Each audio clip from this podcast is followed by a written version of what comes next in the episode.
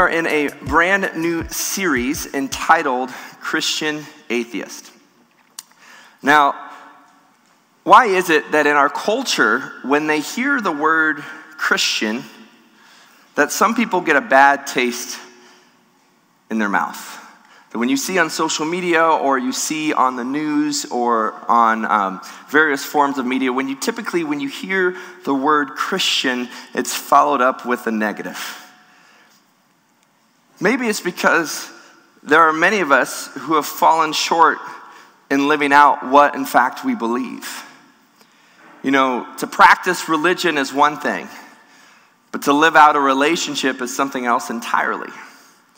And so we find ourselves stuck in a difficult position where there are people that say they believe in God, but they live as if He doesn't exist. And that is the definition of what we would call a Christian atheist. A Christian atheist is someone who says they believe in God, but they live like He doesn't exist. Now, being just fully transparent, there are times, even as a pastor, where this is true for me. That I can preach something and that I can live something, but then there are moments, there are times where I want to take a situation in my own hands, in my own control, in my own thoughts, and in my own words. And so, or maybe I have this conversation where, God, you don't know what you're doing. I got this. You ever had that conversation? Right. So, okay, God, I'll give you this part, but this little section of the pie, um, that's mine. okay, I carved that out for me. Don't, don't touch this area of my life. And I think this can be true for all of us. So, this series is not meant to be a judgment against Christians, but really we want to try to do three things collectively over the next five weeks. Number one, we want to break down barriers. We want to break down barriers that keep us from following God. Secondly, we want to identify where it is we are on our spiritual journey. And then, third, we want to encourage each other to take that next step of faith. And I truly believe that through studying God's word together, that, that if we can break down the barriers that keep us from following God, if we can identify where we are on this walk of life, and then we can encourage each other, encourage one another to actually take our next step of faith, that we're going to be much better off five, week, five weeks from now than when we started t- this morning. And so, this first week, this first message, we're going to address the topic of what do you do when someone says, I believe in God, but I don't know him? I believe in God, but I don't know him. The other night, I was coming home from an activity, and I had my daughter, my three year old little Spitfire daughter, who sometimes runs across on stage during the service, or at least I feel like that because she's always running. But um, I had my little daughter, Chloe, and, and we were coming home from an event and you know we were all kind of carrying stuff and she's you know i'm carrying bags she's got a little baby doll and uh, and she goes and we go up to our own front door and you know we just come from a house and so she goes up to ring the doorbell of our own house. And and i stopped her and i said chloe you don't have to ring the bell. You live here. And, and she looked at me funny, and of course, still pushed the button five times, as a, any kid would do. And then we went inside, and I kind of had a little chuckle about that until I thought about it as I was prepping for this week's message is that how often do we do that, spiritually speaking? That when you believe in God, when you believe in Jesus, you have access, direct access to the creator of the universe. Those who were here last week in service um, heard a message more deeply on that topic, and we'll be posting that online shortly. But, but I want to dive even deeper into that. Is that when, when you're a part of a family, you don't have to ring the bell in the house that you live in. That's kind of weird if you do that, right? You don't knock on your own door unless it's a sibling who locked you out, okay? Um, which some of you are laughing because you did that, and the ones who aren't laughing are looking at the sibling who's in the room who did that to them. But you don't ring the doorbell, you don't ring the bell when it's your own home. You just go inside, right? Now, you don't just go inside other people's homes, right?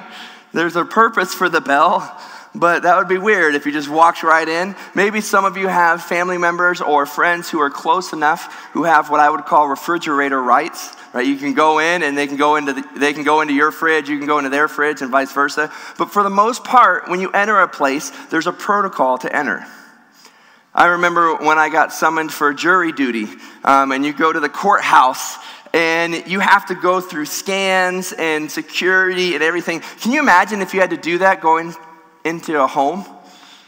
Like, hold on a second, hold on, let me see the bag. Every time you had a friend or family member come in, you're like, hold on, let me check the bag. Okay, walk through this scanner. Okay, that would be weird. Why? Because when you're home, you don't have to ring the bell, right?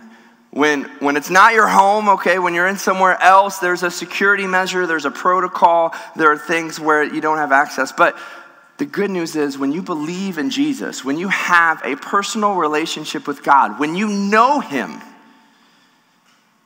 you have direct access. See, Chloe, besides not having to ring the doorbell to go into our home, calls me daddy. Now, there are only three little human beings on this planet that have that access to me, right?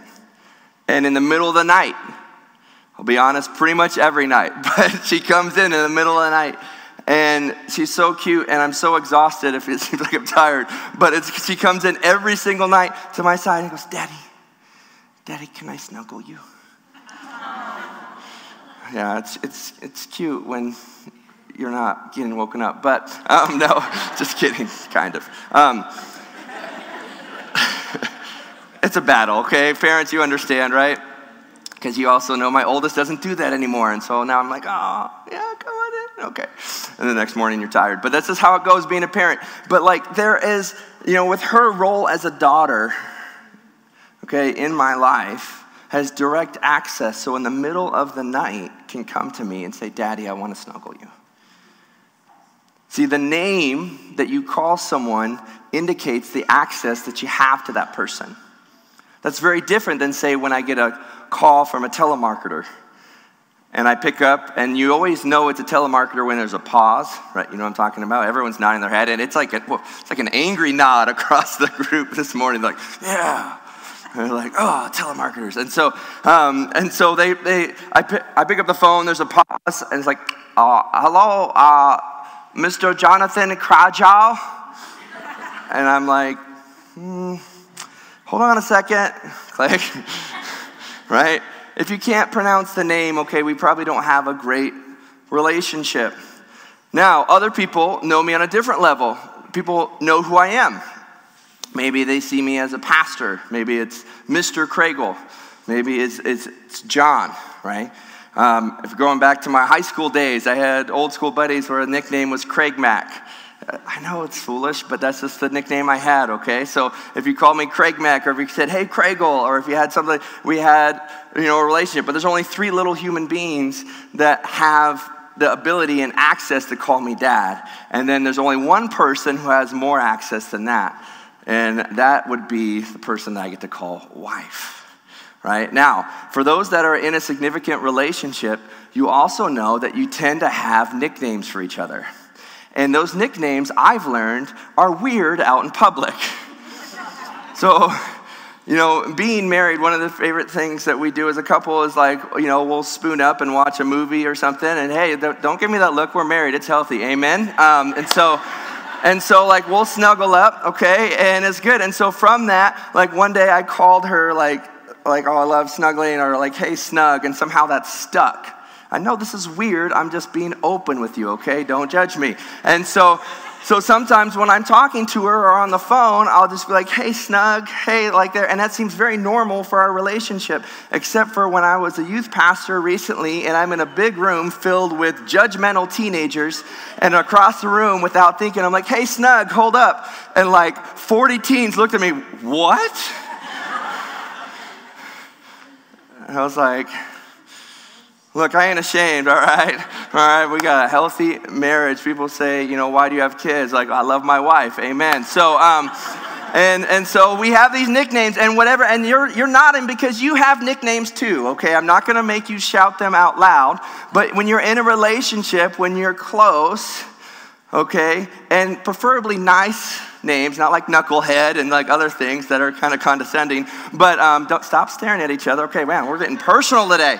Um, but the truth is, is that the closer the relationship, the more access you have, the different name you can call that person. Whether it's Cragile or Mr. Kragel or pastor or friend or Craig Mack or daddy or in my case, snug, right? So, like, you're going through. Well, the same is true when it comes to our relationship with God. And that, and that, you know, my fear is that people know a lot about God, but do they truly know Him? So, what is the name that you call God? What is the name that you use? God has many names. But what is the name that you refer to when you call out to God? Is God the big guy up in the sky? Somebody that's up there? Is this very formal God? Maybe he's helped you through a difficult situation. Maybe he's healer. Maybe he's savior. Maybe he's father. See, what you call God is an indication of how close you are in your relationship with him. So let's just dive into scripture and see what does Paul have to say about what does it mean not just to know about God, but to actually know God. We're going to start off in Philippians chapter 3. Now, for the entire passage, I want to encourage you to read starting at verse 1. But let me just summarize that for you, the first six verses. Is that Paul is writing to a group. He is in prison for sharing his faith. And yet he writes this book to encourage the church in Philippi about joy. So he is imprisoned and decides in that context to write a book about joy. And he's saying, No, don't lose confidence in the flesh. We are not boastful in ourselves. He says, But if anybody was to be boastful, I would have more. Like if you really want to brag, okay, if you really want to be prideful, I probably have a better checklist and resume than you do. It's not going to be on the screen yet, but he says that I was circumcised on the eighth day. Um, of the people of Israel, of the tribe of Benjamin, the Hebrew of Hebrews, as to the law, a Pharisee, as to zeal, a persecutor of the church, as to righteousness under the law, blameless. And so he's saying, look, if you if you think you have the better heritage, I have the best heritage. If you think you had the best education, I had the best education. If you found yourself having identity in keeping all the rules and being on the honor roll and being the cool guy and being the popular one and being the educated, the powerful. Whatever checklist you have, I promise you I had more. Now that sounds like he's bragging until you get to verse 7, where we're going to pick it up right now. I want to encourage you to bring your Bibles as we read through these on, on Sunday mornings, but we also have the verses on the screen. And if you do not own a Bible, we want to gift you one at the guest services table on your way out today. So we pick up here in verse 7. Paul writes, But whatever gain I had, I counted as a loss for the sake of Christ. Indeed, I count everything as loss because of the surpassing worth of knowing Christ Jesus my Lord. For his sake, I have suffered the loss of all things, and I count them as rubbish, in order that I may gain Christ and be found in him, not having a righteousness of my own that comes from the law, but that which comes through faith in Christ, the righteousness from the God that depends on faith, that I may know him in the power of his resurrection and may share in his sufferings, becoming like him in his death that by any means possible I may maintain, uh, attain the resurrection from the dead. What he's saying there is that everything this world has to offer, I count as loss compared to what? Compared to knowing Jesus. Not just knowing about God, but truly knowing Him on a personal level. He says, everything of this world is not worth what knowing Jesus is. If you flip back a couple pages in the, the book just prior in Ephesians, it's also Paul. And he's writing to the church in Ephesus. In Ephesians chapter 1, he's praying for this church, and he prays starting there in verse 17. And I pray that the God of our Lord Jesus Christ, the Father of glory, may give you the spirit of wisdom and revelation in the knowledge of Him, having your eyes of your hearts enlightened, that you may know what it, and he's going to emphasize, okay, know what? He's going to emphasize three things. Notice this here. He says, that you may know, number one, the hope to which He has called you. Number two, the riches of His glorious inheritance in His saints. And then number three, what is the immeasurable greatness of his power towards us who believe? And according to the working of his great might, that he worked in Christ when he raised him from the dead and seated him at the right hand of the heavenly places. His prayer for the church was that they would know the hope that comes in Jesus but then also that they would know the riches. Now, this one's a unique twist because he says, May you know the riches, the glorious riches of the inheritance found where? Found in the saints, which means that there is glory and there is treasure and there is riches inside of you right now. There is riches, there is truth, there is treasure in our relationships with one another. Amen. And there is fullness when we gather as a body, as a community, to connect and worship with God and to love one another. You have a unique skill set, a unique personality, a unique set of experiences that brings this incredible treasure to the body of Christ. And we need you just as much as you need us. And so he's praying that, that, church, I'm in prison, I'm struggling, I am hurting, but I have joy. Why? Because I will pray that you will know the hope that is found in Jesus, that you will know the riches found in each other, but then also you will know the greatness of his power. He says, Don't you get it? The same power that rose Jesus from the grave, the same power that conquered death, you now have direct access to. You do not have to wait in line. You do not have to go call customer service. You do not have to ring the bell. You can walk straight into the house and have direct access to the creator of the universe himself.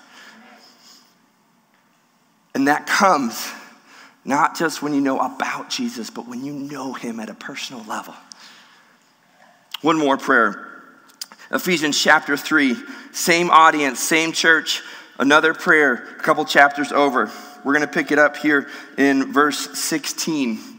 Uh, it's actually verse 14. It says, For this reason I bow my knees before the Father, from whom every family in heaven and on earth is named.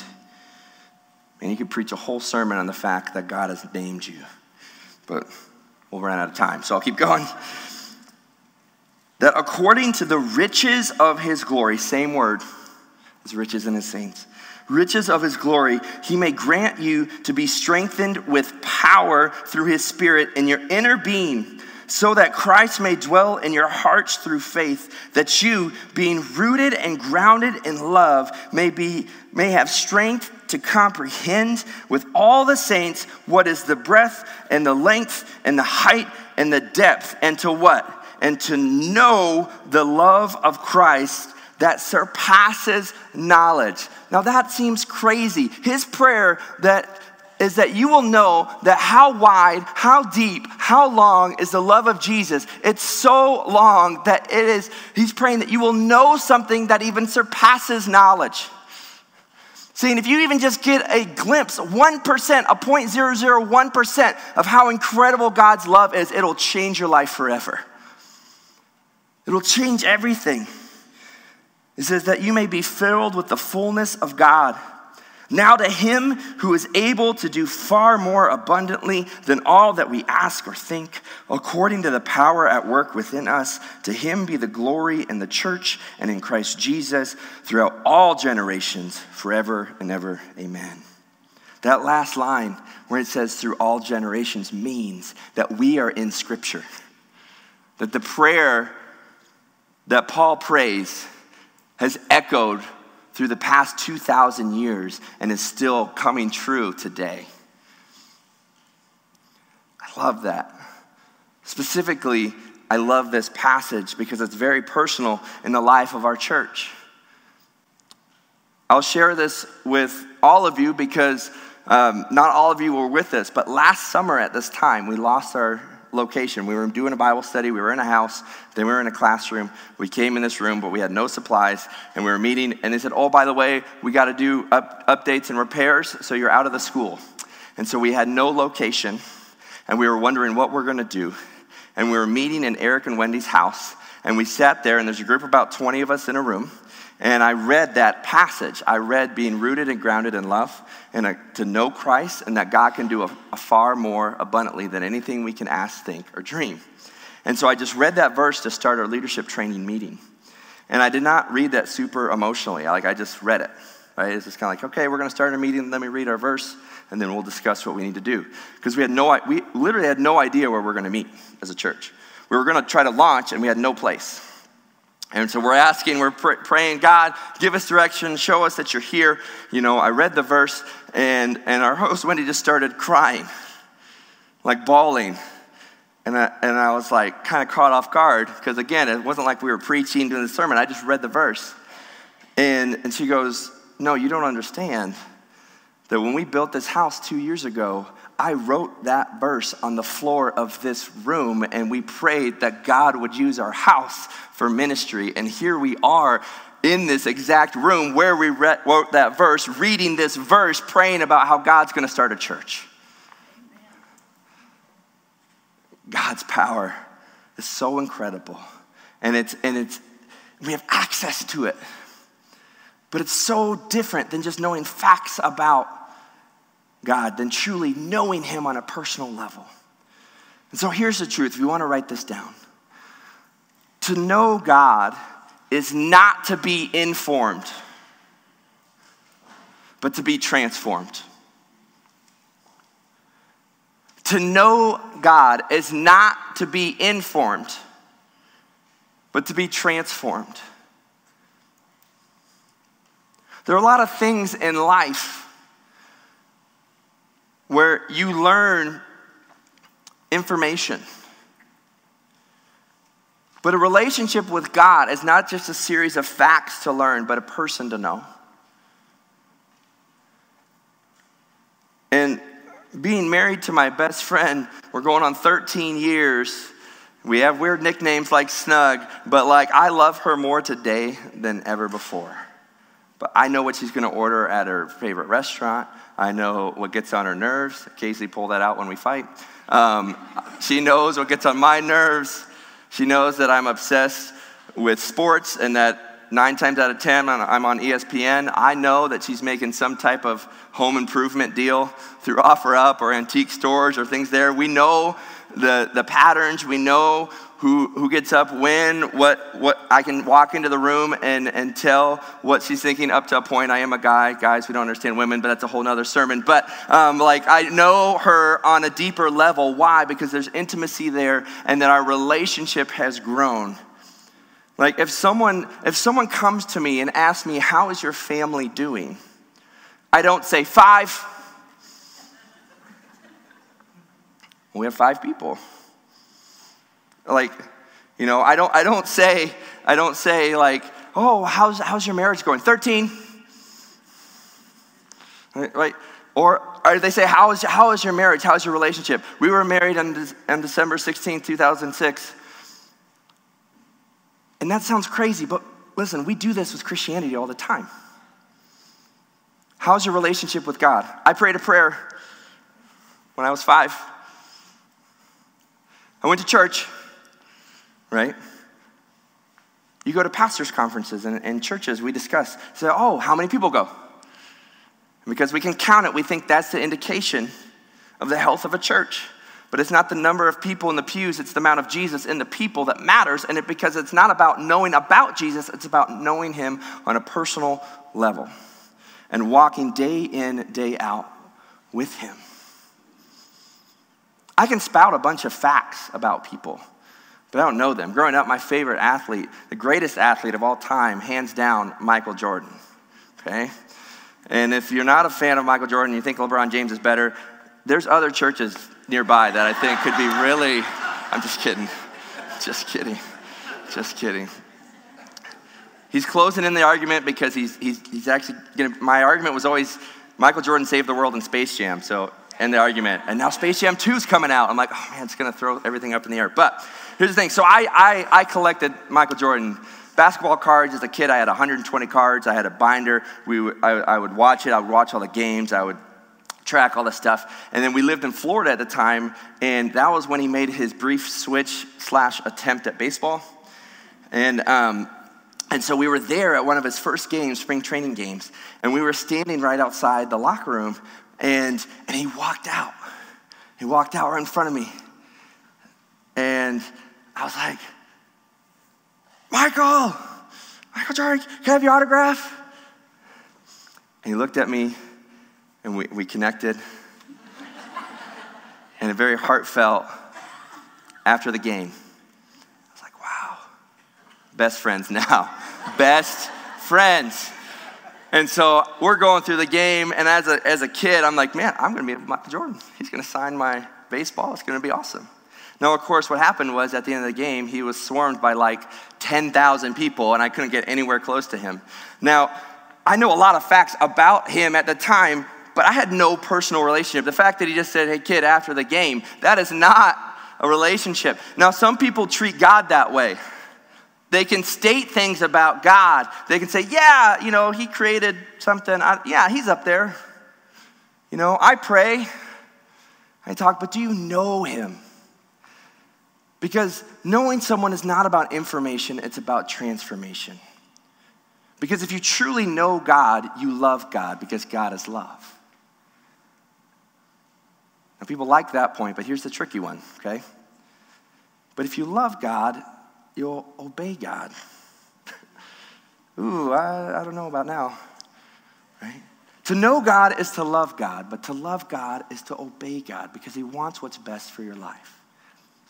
Dann Spader has this um, process here where he actually walks through and he gives four chairs, four stages of life, and to help us kind of identify. And I believe everyone in this room identifies in one of these four chairs one of these things. And so um, Dann Spader calls it four chairs of discipleship. And he says the first category, okay, if you're taking notes, is this category of come and see. Come and see. In the early part of Jesus' ministry, he did miracles, he spoke to large crowds, he loved on kids, he healed the sick, Everyone was welcome, and they come in and they say, Come and see. And the truth is, is that God is good. And if this is you, I want to say you are loved, and we are so glad you are here. That you're not going to be pressured, you're not going to be guilted, that we are glad that you are here to kick the tires of the Christian faith and check out what is this church thing all about? Because Jesus welcomed everybody to come to him. But at some point within this crowd, Jesus actually goes on to the next phase and he actually calls out and he says, Follow me. And there were some fishermen and tax collectors and doctors and this mixture of races and from different workplaces and men and women in these groups. And, and he created this small following that's another step from come and see. This isn't just a spectator, but this is saying, you know what? I'm going to lay down my life and I trust you. This doesn't mean you have everything together. This doesn't mean that you're perfect. But what it means is you acknowledge that you have sinned, that you can't make it to heaven, that it's only through Jesus dying on a cross and rising again on the third day that we can receive forgiveness of sins. And because we can have eternal life through Jesus and abundant life now, we say, okay, God, I'm ready to know you on a personal level. This person is a spectator, this person is a believer. This person says, okay, God, have my life, build my life, take it. I put my faith in you. And this is the point at which someone gets saved. But life doesn't stop here. Coming into a saving relationship with Jesus is not the end, it's the beginning. Because in the next phase, You have fisher of people. Now, this is a context because some of the early disciples, the early followers of Jesus, were fishermen. And so, because their profession was fishermen, he actually said, No, I'm going to change that. You know what, your skill set, all those things you did, I'm going to change that, and now you're going to do it for my purpose, and you're going to become a fisher of people. In other words, you're going to share what's known as the good news. You're not just following me, now you're sharing and telling other people. And now you're engaging in community, you're engaging in regular service, you're engaging in telling people about who Jesus is. And you're going out because your life has changed, your heart has changed, and it becomes natural to share with other people. So you have a spectator here, but then you have a believer, a, a disciple, someone starting out, but then you start to like you know, you get this feeling, not quite sure what to do. And so now you move into this phase and you're, you're excited about God. You find yourself telling people about God. Or maybe you just get this sense in your heart you're supposed to, but you're scared. And so you're kind of battling back and forth. And so what happens here is that people get scared, they get hurt, and they struggle. Can you get this nice, cozy feeling, but then you realize that life is still hard, and you still sin, and you still struggle and sometimes people make fun. And sometimes people hurt you. And sometimes you go back. like, okay, God, I love you, but I'm not going to share my faith. But those that can persevere, those that dive into God's word and, and sing and worship and choose community and invite others, they end up into this joyful stage, which is the last one here, which is to go and bear fruit. to go and bear fruit. Here is where you receive joy. This is where Paul can get to this stage and say, I'm in prison. I lost all my belongings. I've been beat up. I've been hurt, but I have joy. Why? Because everything this world has to offer is not as good as what God has to offer, and I know Him on a personal level. And then he takes that and he starts living that out and investing in other people and now he becomes what's known as a disciple maker. You have a spectator. It's okay, you're just checking things out, okay? Okay, I believe. now you have a worker, like, okay, I'm starting to do this thing, but struggling, it's tough, I'm not quite sure what I'm doing. But when you start investing in other people, and start sharing your faith and discipling other people and serving them with love the way Jesus loved us, this is where you see fruit and joy and purpose in your life. As the band comes up on stage, I want you just to focus on these four. I want to ask you in which chair are you sitting right now? Can you circle? Can you mark? No one's taking your notes home but you. Can you mark which chair are you sitting in right now? Are you willing to identify you know what? I'm just checking things out. That's okay. But I want to challenge you are you willing to put your trust in Him? If you're here, like, okay, I put my trust in Him, but now what? Are you willing to move over and to start sharing that with other people? And if you're feeling spiritually stuck here and you feel like you've been here a long time, you got to ask yourself are you willing to bear fruit? Are you willing to call? I want everyone to just kind of close, close their eyes and bow their heads for just a moment. And I just want to ask the question Do you know Jesus? Not about him, but do you know him on a personal level?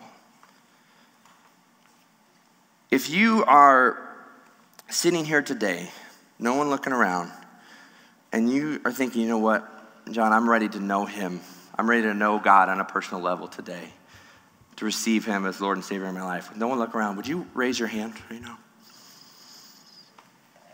No one's looking. You're willing to make that decision, I want you to raise your hand. Thank you. Thank you. Thank you. You can put your hands down. If you're sitting in this room right now, and, you're, and you look at these four chairs, and maybe you believe in Jesus, but you felt stuck. if you're sitting here right now and you feel like you need to make a move into another chair, could you just raise your hand right now? If you feel like you need to make a move from one phase to the next, thank you. Thank you. Thank you. Lots of hands going up. Thank you. Thank you. Let's pray right now. Dear Heavenly Father, God, we know that we are sinners and we can't get to heaven on our own. God, I pray that we can receive you in our life, that we can come to know you on a personal level, that it's not about information, and it's about transformation. God, we believe that we can only get to heaven through you. And God, that it's, it's only through your son Jesus that we can receive the forgiveness of sins. God, thank you for saving us. And so, because we know you, because we have direct access, we don't have to ring the bell to come into the house because we have direct access to you. God, I pray that we can come before you now and we can just receive you as Lord.